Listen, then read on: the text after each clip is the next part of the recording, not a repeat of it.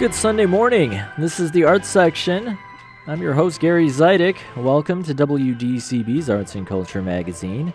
Every week, we spotlight creative people, events, and ideas in the Chicago area arts community, while also fostering broader discussions on music, film, theater, and other creative endeavors. Support for the Arts Section comes from the League of Chicago Theaters.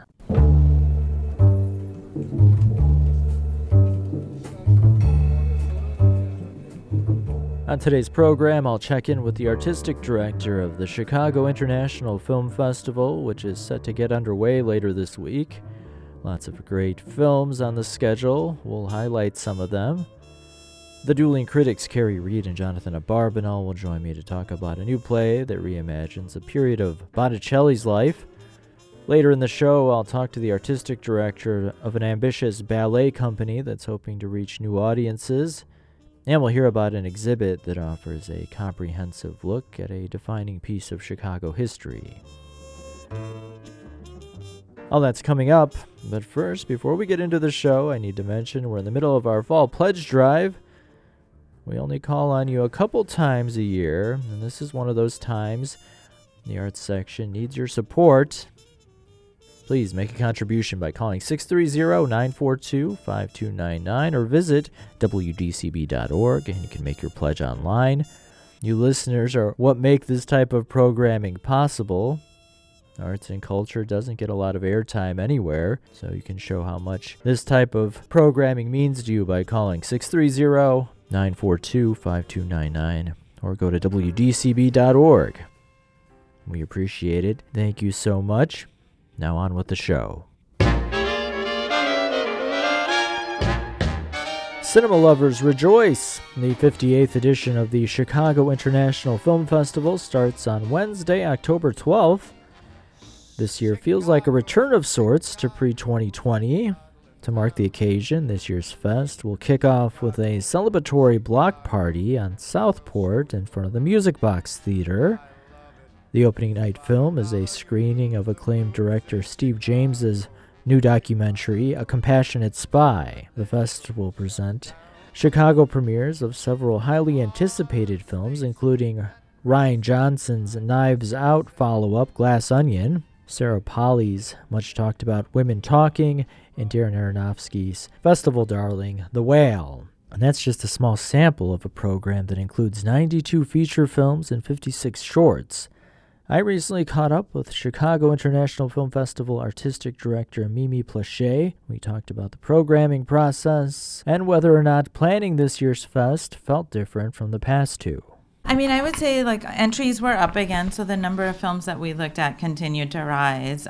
But we did see a big jump last year as well because I think in 2020 there was a, a pause on whether it was production or people wanting to hold their films until it felt like they could be back in theaters. So, but yeah, this year I think the biggest change was yeah the increase in numbers, which meant we were actually able to increase the size of the programming team, which was great. Just looking at so many films, and we kept the number of films about the same as last year, so it just over 90 films this year, um, feature length length films and uh, 56 shorts. So I think, you know, we did know that we were going to be back in the theater uh, uh, again. I mean, last year every film had at least one theatrical screening, but I think we were really paying attention to like kind of that big screen experience and how it well it would be different if you were only watching something on the big screen or really encouraging people to go back to the theater to see films that really um, truly benefit from that big screen um, in-person audience experience just to give our listeners a sense of what the programming process is like. I'm sure it's it's a year long process. It is. We open our call for entries in mid January. And um, they're officially closed in early July. Um, but we start watching films as soon as they come in um, and continue to watch until we um, close the program completely at the end of August. So um, it is you know a multi-month nine you know almost eight month process of watching films. But even like in the end of the year we're starting to um, attend markets and festivals where we're seeing works in progress of films that will be done the following you know by summer or autumn of the following year. So it actually does even start a little bit before we open our call for entries. Yeah but so we open them in early january and i'd say the bulk of kind of the entries come in really in may june and july and is that just a matter of curating, narrowing what starts as this big list down to a, a group that actually makes it into the festival? It does. We, um, you know, we have programming staff that three that are specifically focused on the short films, but each also participate in another program. Um, you know that they're also um, participating in or overseeing, um, and then um, the features programmers as well, we focus whether it's on documentaries or U.S. independence or the international titles, and we're watching stuff and then recommending it to other program programmers to watch, and then we talk about them. And you know, some films we know right away that we want to invite them, and others we have like extended conversations over several months before we make a decision.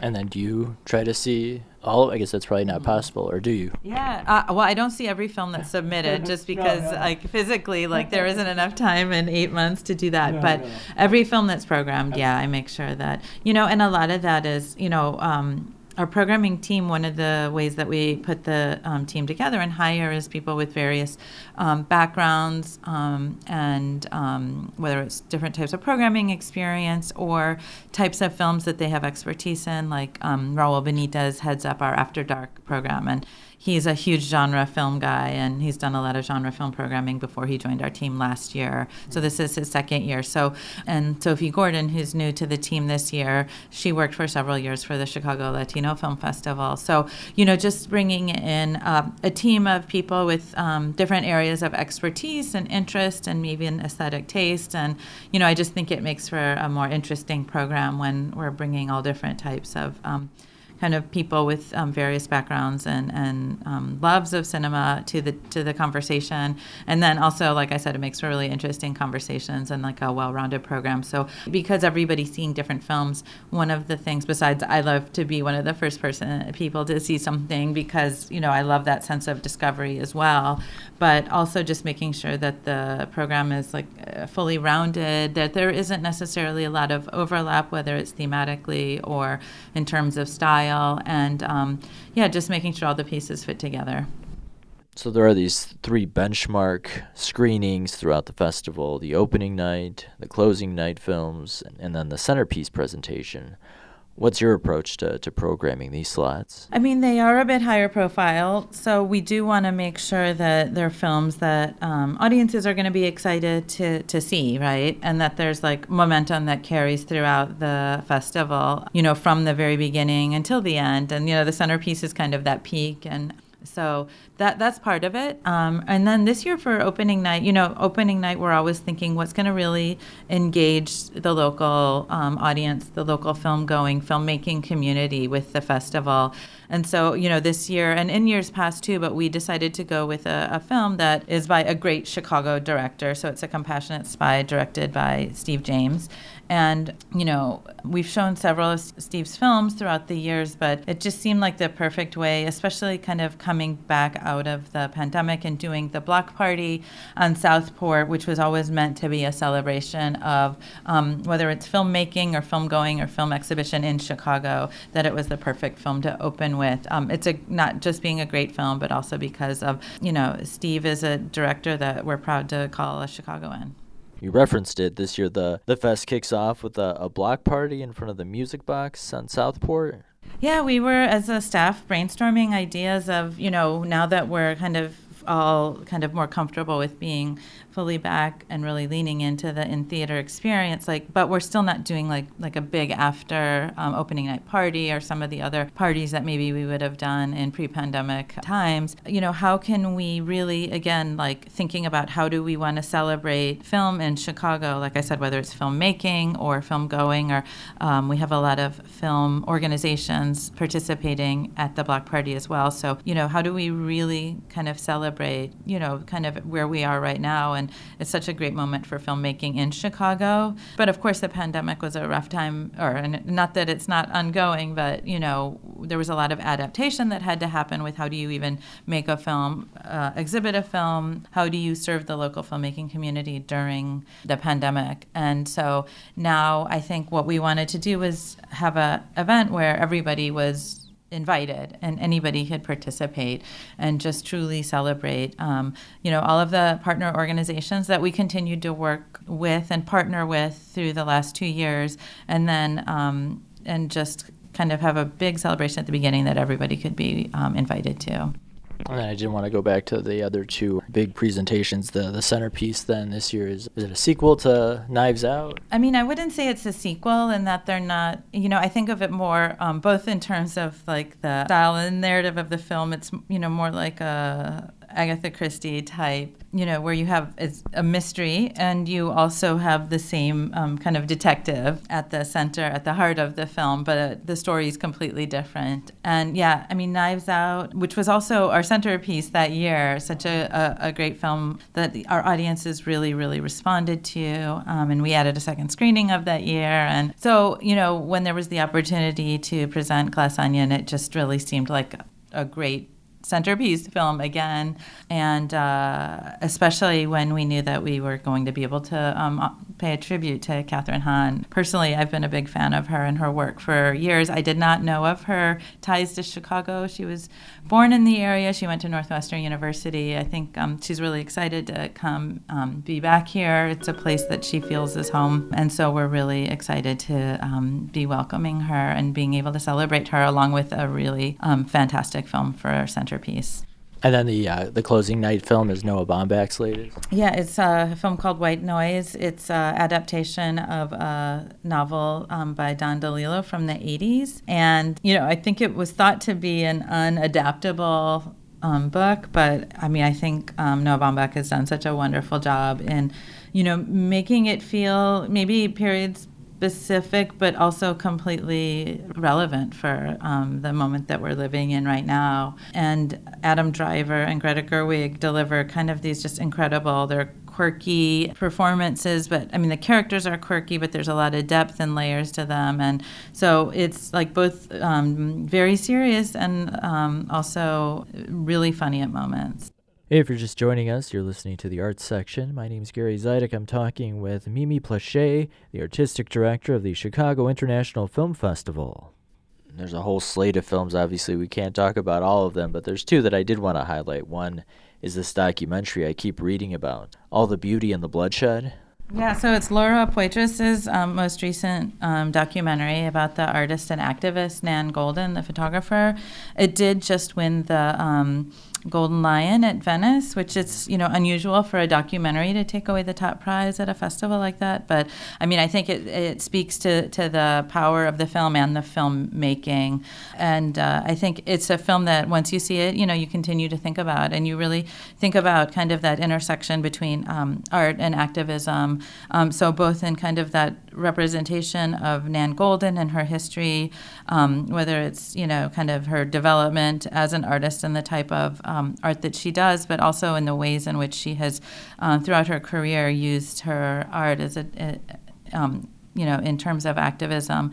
And i think it also it just makes you think about how the film itself is also kind of an adding another layer to that um, and bringing that all to light. And um, i'm excited to see that one uh, and then another one i've been reading a lot about is uh, women talking yeah, um, it's an incredibly powerful film too. Um, you know, somebody had asked me if it felt if it feels like we have films that feel like they're kind of pandemic era films, and you know, sometimes you think about like it's a film that might have a really small cast, or it's a film that's set in like a very restricted location. Um, and this is a film with a very restricted location, but an incredibly um, large and amazing ensemble cast. And um, it's also an adaptation from from a novel and you know there's so much is done with just this kind of one location. I mean there's more than one location but predominantly one location.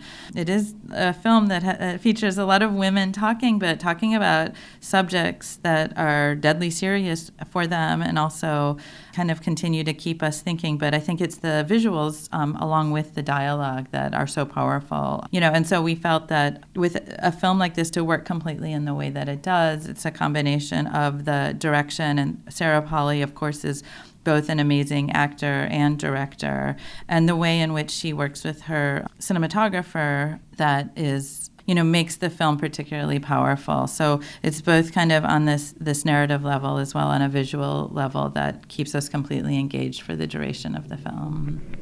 So something like that will likely get a wider release in theaters. But for many of the, the films and some of these lesser known releases, the festival represents uh, really a unique opportunity to, to see them in a theater.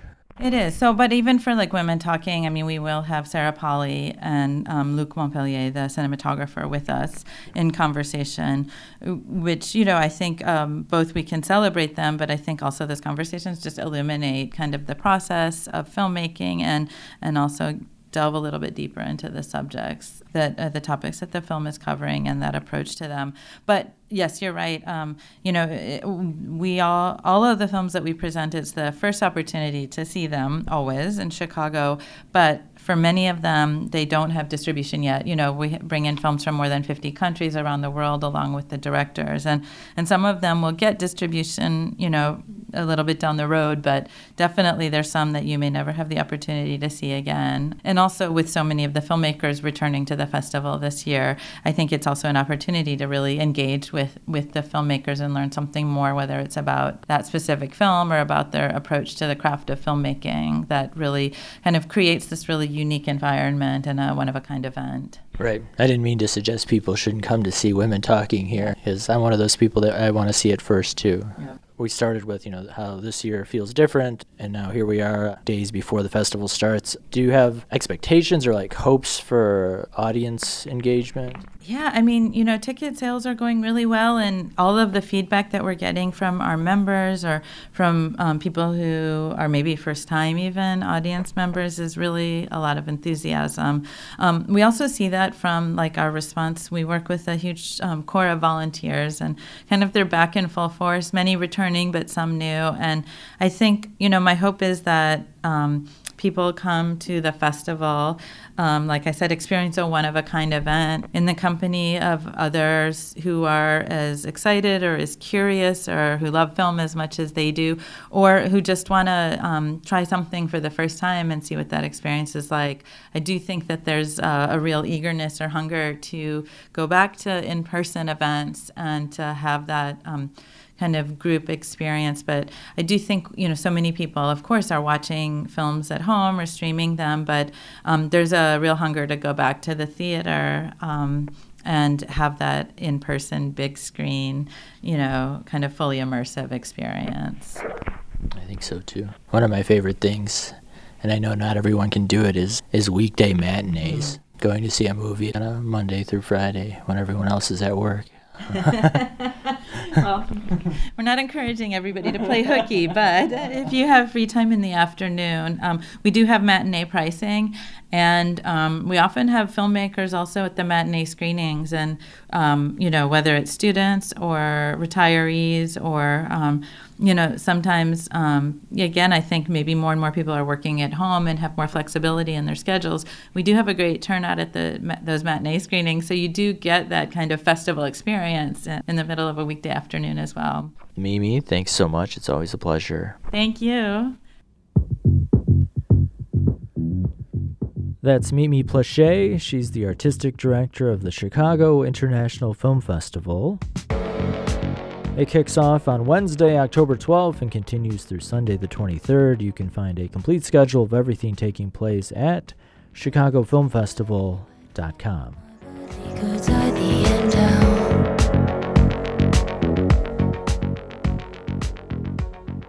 And a quick reminder if you listen to the program every Sunday morning here on WDCB, thank you. But also make sure to check out the show's website over at theartsection.org. You can find past episodes and individual features available to listen to on demand anytime you want, plus pictures and links that go along with all the stories you hear on the program. Check out theartsection.org.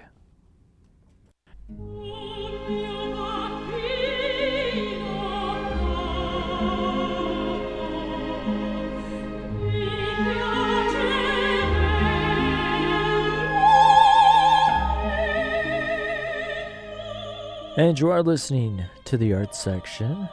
My name is Gary Zidek. I'm joined now remotely by the dueling critics, Kerry Reid and Jonathan Abarbanel. Good morning. Good morning, Good Gary. morning. Good morning, Gary. The great early Renaissance painter Sandro Botticelli is at the center of First Floor Theater's latest production, a Chicago premiere titled Botticelli in the Fire. Known for works such as Primavera, Venus and Mars, and The Birth of Venus, the artist's work fell out of favor for a period as a younger generation of Renaissance painters gained notoriety. Botticelli in the Fire comes from Jordan Tannahill and is being directed here by Beau Fraser. And Jonathan, the, the play here focuses on a, a specific period of Botticelli's life. Well, it's set in 1490s Florence, Italy, though they'd never specifically tell you the date, but there are certain historic events uh, that are referenced. So 1490s Florence, Italy, centers on the Renaissance painter Sandro Botticelli, whose best known work, The Birth of Venus, is jokingly called Venus on the Half Shell. Uh, and the creation of that painting figures heavily in the plot. But the play's language and sensibility are entirely postmodern queer. Cell phones, TV, peanut butter, mimosas, gender blurring costumes, disco, and lots of exchanges between characters of the kind of "you go, girl" uh, uh, kind of, of dialogue and so forth. It's a very lively and highly theatrical play, which, frankly, I don't like very much. And my issues are with the play itself rather than with the campy pop mod staging by director Beau Fraser. Although with a a, play and a production like this, it can be difficult to know what the playwright has actually required uh, versus what the director has added. The characters in Botticelli in the Fire uh, were real Renaissance Florence citizens, among them Lorenzo de' Medici and his wife Clarice, Leonardo da Vinci, and the firebrand monk Savonarola. But the historic events that playwright Jordan Tannahill references did not occur when he says they did, and some didn't occur at all. And I find this uh, uh, intellectually dishonest, and, and I had a big problem with it. I maybe am too much the history buff, but that is one of it's either one of my strengths or my weaknesses, depending on how you you you look at it. The big relation relationship is a purported love affair between Botticelli and his boy apprentice in the painter's studio, Leonardo da Vinci. But you know what? Leonardo never was Botticelli's pupil. And he was in his early 40s and living in Milan when the play's events take place, which are chiefly about the rise to power of the repressively radical Savonarola. Uh, da Vinci did not collaborate with Botticelli in creating The Birth of Venus, as the play suggests. So I have these issues with it.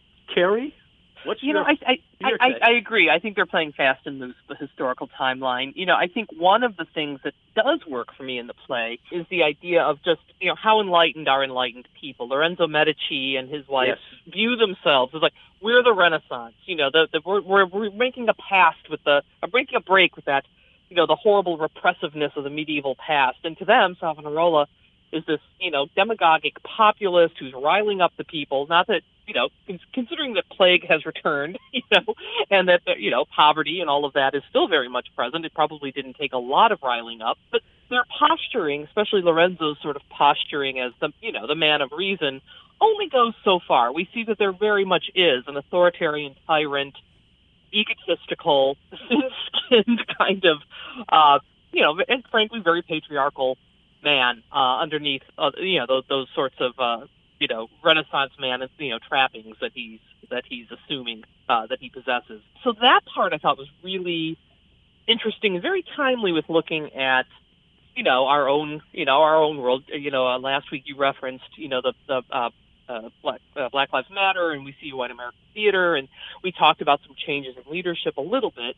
And I think sometimes that plays out in our contemporary times. People bring in new leaders and say, this is, you know, this is the person who's going to clean house and everything's better than it was before. But it really maybe is just a little bit surface and maybe the people pulling the strings still have, you know, all the power and are only willing to give up a very little bit of it.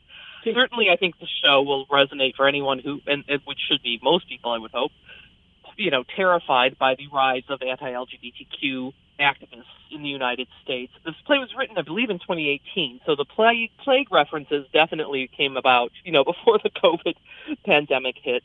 But yeah, I mean, it's it's very stylish. Um, I did find myself at points having a hard time really focusing in emotionally on some of the characters, with the exception of Leonardo. And as you said, I, uh, his role in this is historically suspect, but I think that he's presented as sort of the moral center of the story. In fact, there are points, I don't know if this struck you at all, Jonathan, but when they had the ensemble sort of reciting the measurements from, you know, sort of the measure of man, the the very famous yes, drawing. Yes. That very much reminded me of uh, Mary Zimmerman's Notebook of Leonardo da Vinci. so, well, they not they not only recited it, they they sang it.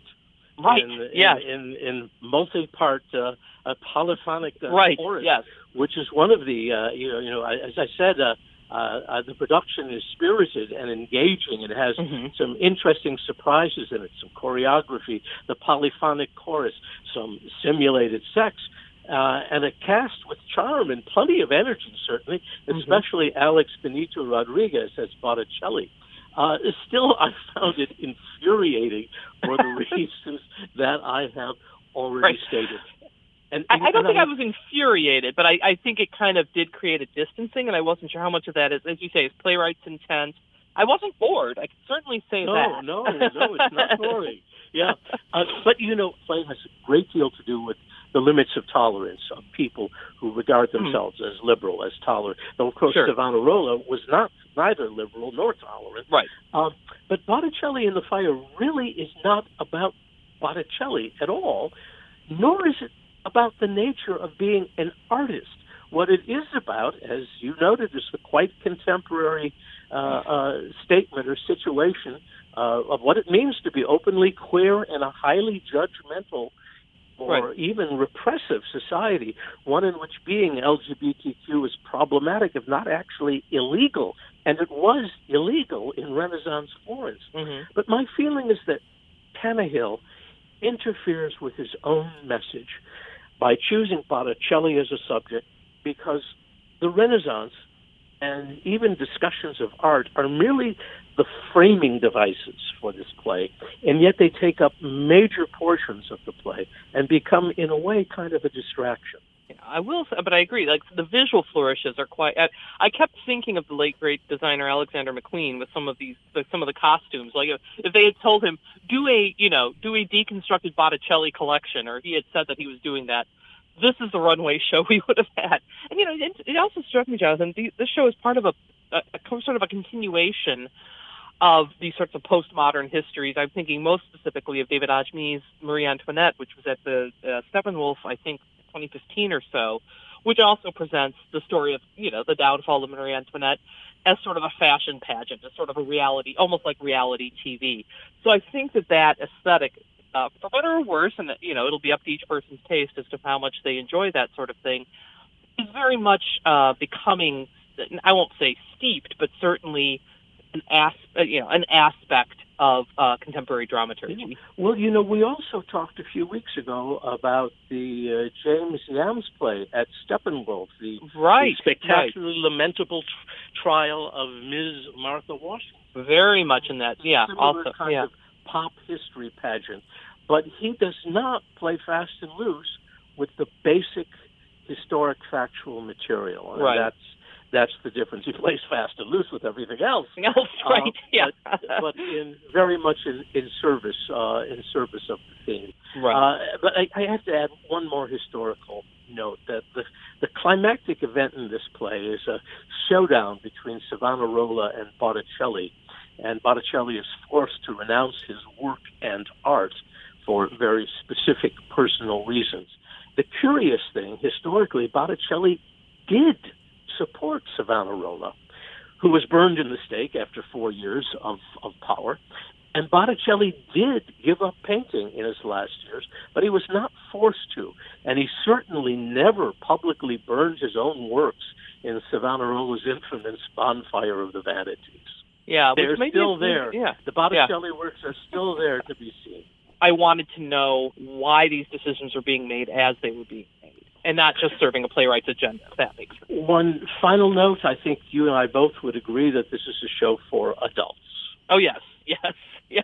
No, no. Do not bring children who are interested in art history. That that's what the Art Institute is for. First Floor Theater's Botticelli in the Fire continues through November 5th. Kerry and Jonathan, thanks so much. You're welcome. You're most welcome.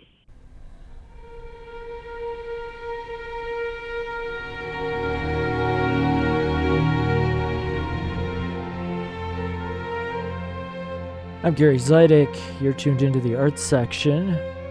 This weekend marks an anniversary of one of Chicago's worst moments. The Great Chicago Fire started on October 8, 1871.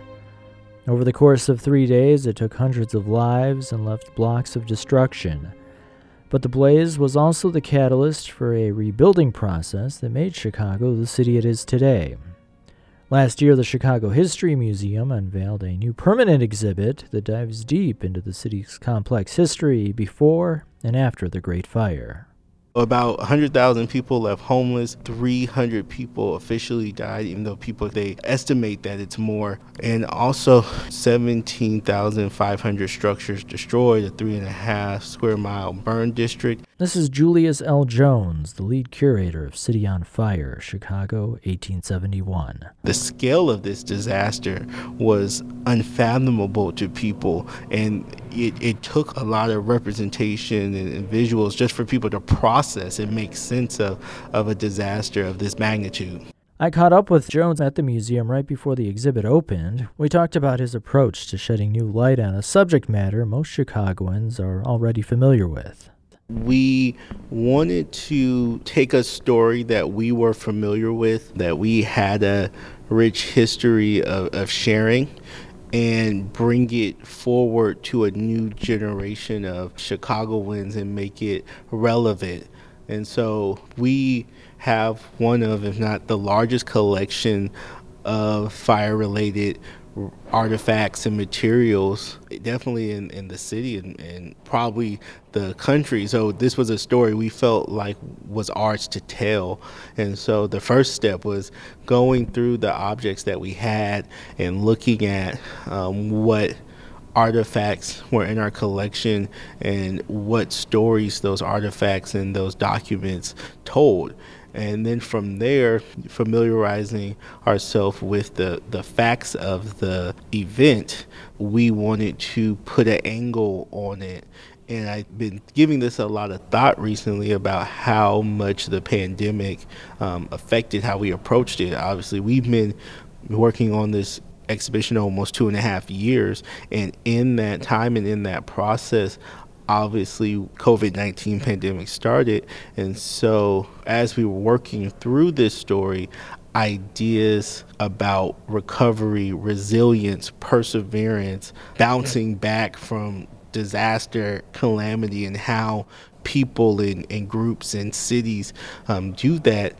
were at the forefront of our mind. And so we thought that taking that approach to the Great Chicago Fire would be a great historical parallel to sort of compare and contrast with how people are were approaching the recovery and still are approaching the recovery from the COVID-19 pandemic. So it is one of those subject matters a lot of us who grew up in this area are somewhat familiar with. What parts of the great Chicago fire story did you really want to highlight in the exhibit? What we found was that a lot, a lot of people knew a lot about Chicago before the fire. You know, what burned, what was Chicago like that caught on fire. So we wanted to give people that context. The second thing we really set out to do was challenge a couple of myths or misperceptions that people had about the fire. One obviously most famously is Mrs. O'Leary and her cow, right? This is this is not true and we wanted to sort of contextualize that and help people understand that why Mrs. O'Leary became a convenient scapegoat for the fire is because she is of a class of people who are being blamed for many of the city's ills at the time. We also wanted to communicate that another myth that people believe was that the city was unprepared for the fire. We wanted to show that actually the city was prepared for a fire. It had a modern professional fire department, it had an elaborate alarm system, but all of those preparations failed, and it was really a combination of human error and fatigue from uh, fighting so many fires that were occurring throughout the summer and early fall of 1871.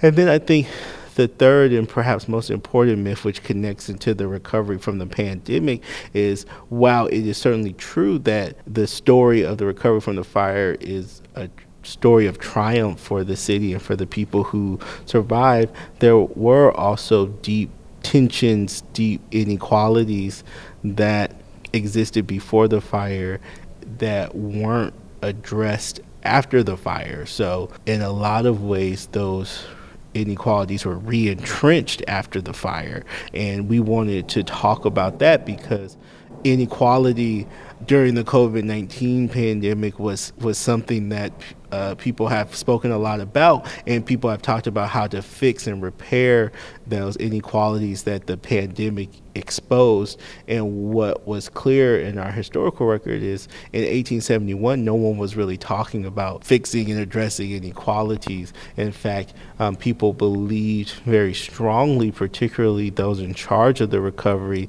that people should be returned to their pre fire state station, right? So if you were poor before the fire, you should be poor after the fire. And if you were middle class or upper middle class before the fire, you should be upper middle class, uh, middle class after the fire. And we we thought that was an interesting thing to point out and, and a provocative um, approach uh, for the exhibition to take just to go back to the Mrs. O'Leary aspect, I can still remember learning about the fire in grade school, and it was taught that Mrs. O'Leary's cow started the fire. It's been a while since I've been in grade school, so I don't know if that's still being taught, but I know that's a misperception a lot of people still have. Do we know anything today about what actually caused the fire? No, we don't know exactly what started it, right? We know that it could have been any number of things. Um, people have speculated everything from a cigarette butt to a meteorite. And so there are lots of stories about what started the fire. I think for us, we didn't want to get into sort of a you know who done it or what did it kind of approach we really wanted to peel back some of the layers of the story and get people to understand why is this taking on this life of its own, this myth about this woman and her cow. And also we wanted people to understand that in reality it doesn't matter what started the fire, right?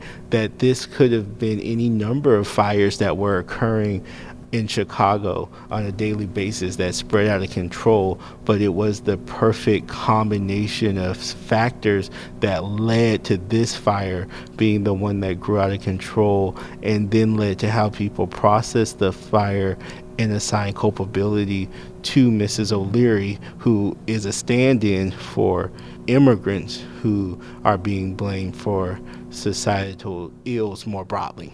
If you're just tuning in, this is the arts section. My name is Gary Zidek. I'm talking with Chicago History Museum curator Julius L. Jones about the Great Chicago Fire. The museum's permanent exhibit on the fire is divided into four parts. The first section aims to paint a picture of what the city was like 150 years ago. The first one being the wooden city, and that's really to communicate to visitors what Chicago was like in October of 1871. What was the city that caught on fire? We really wanted to drive home three points. One was that being a city made of wood, it was highly flammable. So we have a section called Will It Burn, and we talk about different things that were common around the city that were around and potentially could be flammable. So we talk about roofing and, and uh, construction materials. We talk about animal poop as there were farm animals, what we would think of now as farm animals, living in Chicago, hay, coal, even the um, other elements like the streets and sidewalks, and even some water pipes that were made of wood we communicate all of these things so you sort of get the context of a city ready to catch fire. We also talk about the weather, which is it was hot, dry, and windy, and all of those things led to the fire um, growing and taking on a life of its own once it started. City on Fire, Chicago 1871, features more than 100 different pieces, including artifacts and multimedia installations. One of the highlights of the exhibit is a reproduction of a giant painting of the city during the fire. The original work, which is called a cyclorama, was on display as an attraction during the 1893 World's Fair. So, what we have on display in the exhibition is a reproduction of the study of the original cyclorama. So, a study is an art term that essentially means draft. The original full size cyclorama was actually 378 feet by 47 feet. And it was so large that it was housed in its own building on Michigan Avenue between Madison and Monroe. That original cyclorama was actually destroyed and, and, sold for scraps. And so, what we have in our collection is the study, which is about a one tenth scale of that. And unfortunately, uh, displaying that actual piece would have been cost prohibitive. So, we created um, Giclée reproduction that gives you the exact scales of that, that study. And so we're really excited to talk about this in the context of how people processed the fire, how people got a sense of the scale of the disaster. That was something that people really had a difficult time conceptualizing. Do we know much about the purpose of the original cyclorama? Yeah, so we have a case, which is a brochure of the attraction that was the original cyclorama. It was opened in 1892 and intended to correspond with the World's Columbian Exhibition, which was delayed a year and opened in 1893. And really, at its core, the original cyclorama was a commercial attraction. A man named H.H. H. Gross started a company in which painted cycloramas, and they were almost like temporary amusement in the same way we might think of a pop-up museum now. And so their purpose was monetary um, and to, to earn revenue and to be profitable and they were. Jones hopes exhibit visitors learn more about this significant historical event but also see some of the parallels that exist with the great chicago fire and our current situation dealing with a pandemic you know, to have something like this happen and to persevere, I think it does provide a historical parallel to our contemporary moment around the pandemic and thinking about how we can overcome and persevere over the challenges we face now. But I hope that one of the lessons that wasn't heeded after the fire of 1871 that will heed now as we recover from the pandemic is the vitalness of recovering in such a way as to reduce inequalities and disparities and create a more inclusive and equitable city. And I think you see people uh, mindful of that as we think about recovering from the pandemic. You know, I'm hopeful that people will, will keep that in the forefront of their mind going forward. And I think the exhibit is a reminder to do that.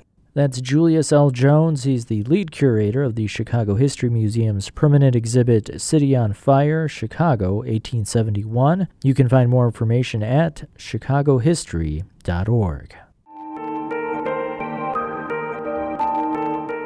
You're tuned into the arts section. Start it. I'm Gary Zidek. Started from the bottom, now we're here. It's been quite a journey for the Orland Park based 5 8 Ballet. Established in 2012, the company has grown from its humble beginnings and has no plans to stop. We started with literally, I had $2 in my pocket um, to now having a budget of $1.2 million. This is Ballet 5 8 co founder and artistic director, Juliana Rubio Slager. For me, you know, I was a dancer that was what I understood, but being a leader and running a business, right, which a nonprofit in a way is a business, all of those things I think took me a little bit by surprise. And so I'm very grateful for just the incredible people who have made the journey possible. Um, and I look forward to seeing how we'll continue to grow and develop um, and how we're going to be able to support more artists who want to tell stories that relate to our communities.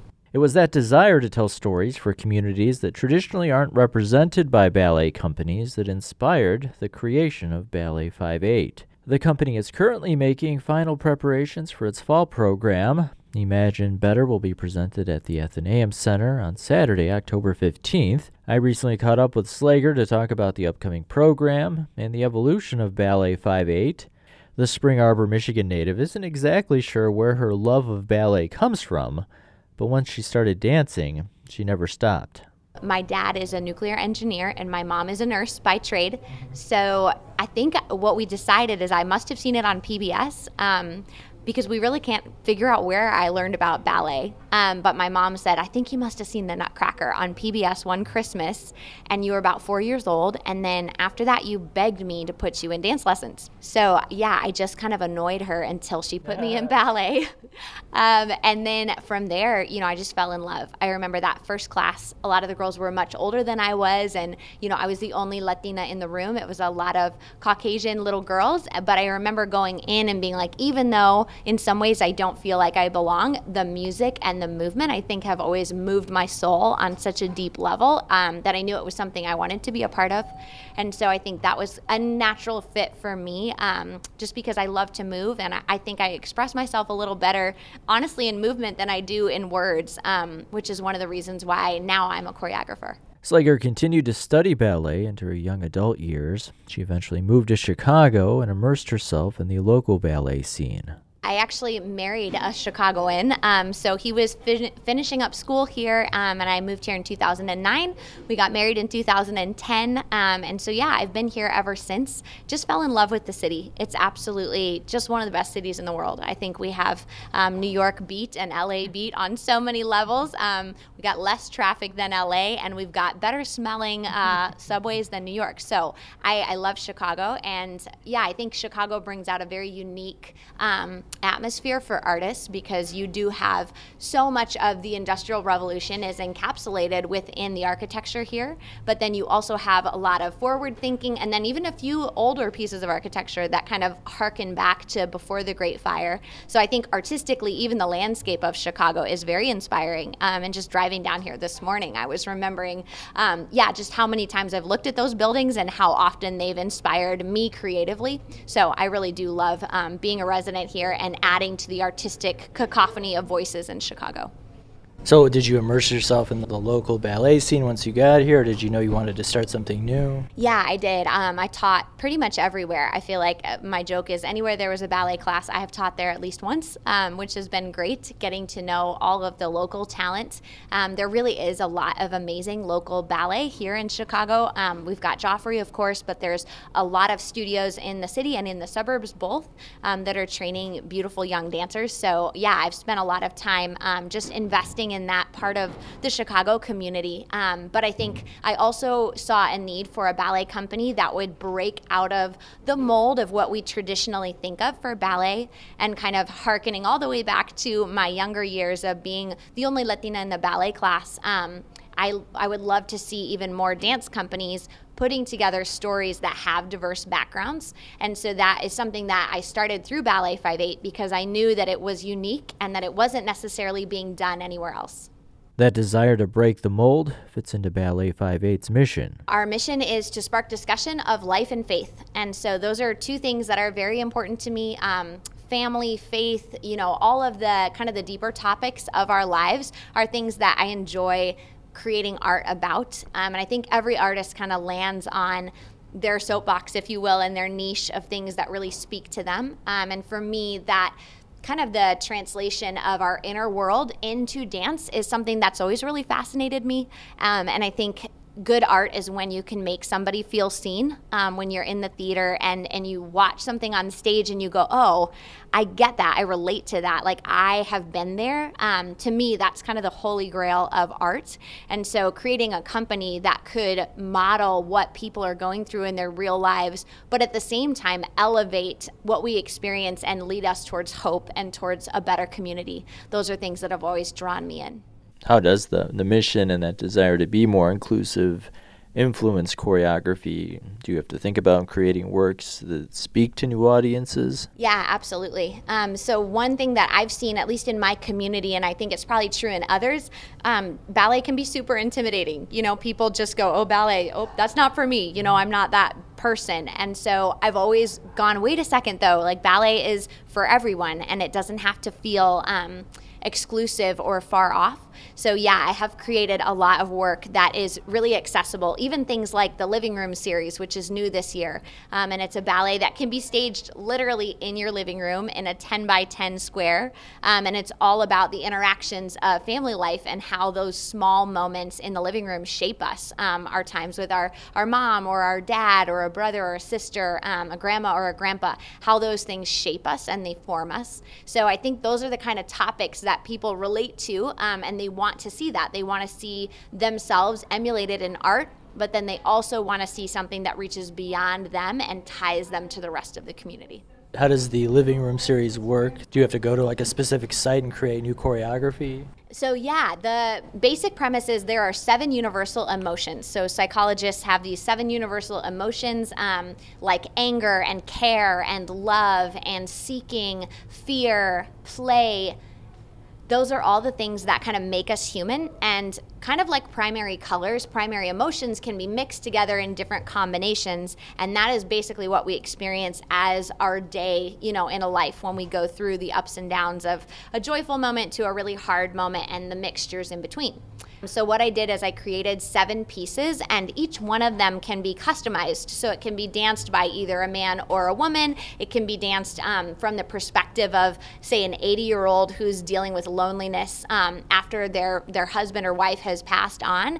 Um, and then at the same time, that solo can be redanced as a 30 something who is alone in their apartment here in Chicago. And so, just crossing together all of the ties that bind us through those seven universal emotions. Um, and then what I do is actually custom curate the program to the person we're dancing for. So if we did it in your living room, um, you would take a short survey that would kind of give us some of the things that you consider to be your biggest milestones, and then we would shape the dance around that um, so that you're able to experience your life and the beauty of it through dance. If you're just tuning in, this is the arts section. I'm Gary Zidek, and I'm talking about Ballet 5-8 artistic director Juliana Rubio Slager. The company presents a number of programs throughout the year, but its upcoming performance at the Athenaeum Center will be one of its most ambitious. There's uh, the two tentpole programs, one in the fall, one in the spring. The fall programs coming up on October 15th. Imagine Better. Yeah, so Imagine Better is a bunch of ballets that imagine our world um, in a better place than it is now. And I think we can all say the past three or four years have been difficult and taxing in so many ways. So, my hope is that each of the short stories that people will experience through Imagine Better um, will give them kind of a fresh perspective on what our community can look like um, when we come together in kindness um, and when we come together in joy and what it can look like to build a better world um, going forward than the one that we leave behind. It's also a wonderful celebration of Hispanic Hispanic Heritage Month. Um, that's something that obviously is really important to me, but I love seeing how people in the community also rally behind what it means to have such an amazing Latino crowd here in the Chicago area. So I'm looking forward to celebrating that and celebrating how important all the different races are to America, but specifically in this month, um, how Hispanics have changed the course of America for the better. And how many world premieres? So we'll be doing two world premieres, one by Matthew Rushing of the Alvin Ailey American Dance Theater called Solace, and one by myself called Look to the East. Look to the East um, is a really virtuosic ballet. Um, it's very athletic, um, but yet poetic in the way that it's danced. The music is by Camille Pepin, um, and it has this kind of beautifully sparse um, and yet at the same time rich landscape of strings and woodwinds. Um, and it's kind of emulating and simulating the coming of the sun every morning, where we look to the east, and every morning when that sun comes up, we're reminded that there's more beauty and more joy and more hope. So that's been a theme throughout throughout my life where I like to wake up in the morning and look at the sun and remind myself, okay, no matter what's happened the last day or week or month, um, the sun's coming up and it's a new day, so that brings me hope. Look to the East will be performed as part of the Imagine Better program on Saturday, October 15th. Ballet 5-8 has another special presentation coming up in November. Coming up in November, you're going to be doing a program at the National Museum of Mexican Art. Yeah, I can't wait to be back at the National Museum of Mexican Art. We're actually bringing a special Hispanic version of the Living Room series um, that will feature a lot of Mexican folk music. Um, will be completely in Spanish, so for our Spanish speakers, it's going to be a really, really special performance. It will also feature Dia de los Vivos, um, which is a ballet that speaks to clinical depression and the hope of family bringing us through that. Um, it's a play on Dia de los Muertos, which a lot of people know of that holiday um, that celebrates family. So that will be included.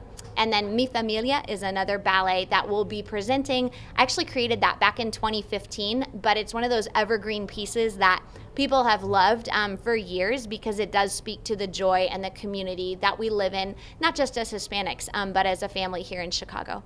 Is it important to you for those programs, uh, especially given the, the company's mission that Chicago Latinos come to, to see these things? Obviously, anybody's welcome, but are you? Is that something that's important to you? Yeah, it really is. We've been um, doing our job to get the word out in the Hispanic and Latino communities um, because I think sometimes ballet um, is seen as an art form that's only for people of a certain race, and so I think it's important that we make it clear um, that all are welcome in the theater um, and that you don't have to be from a certain background, right? You don't have to be Russian to enjoy ballet. Um, it really is for everyone. Um, and I've used a lot of Mexican folklorico um, alongside the ballet um, to kind of tie in my heritage with the art and the, the beauty that I see in ballet. Looking ahead, obviously lots of growth in the first 10 years. If we talk again in, in 10 years, what do you hope we're talking about? Oh my goodness. Um, if we talk again in 10 years, I hope we're talking about us building a theater venue with housing, dorms for our school, and that all of the dancers are full time and have health insurance. How's that for big dreams? That's Juliana Rubio Slager. She's the artistic director of Ballet 58. The company's fall program, Imagine Better, is set to take place Saturday, October 15th at the Athenaeum Center. You can find more information at ballet58.org. That's ballet and the numerals 58.org. Before we wrap up, just wanted to pay tribute to one of the greats.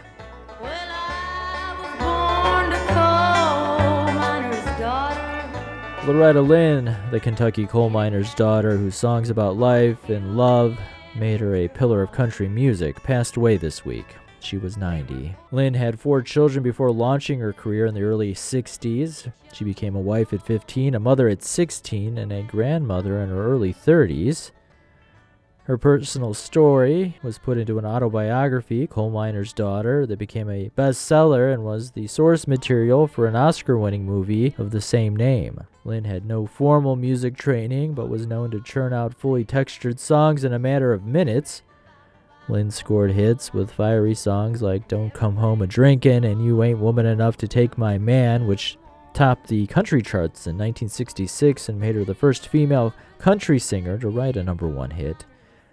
Lynn won numerous awards throughout her career, including three Grammys. She was inducted into the Country Music Hall of Fame in 1988, and her song Coal Miner's Daughter was inducted into the Grammy Hall of Fame in 1998.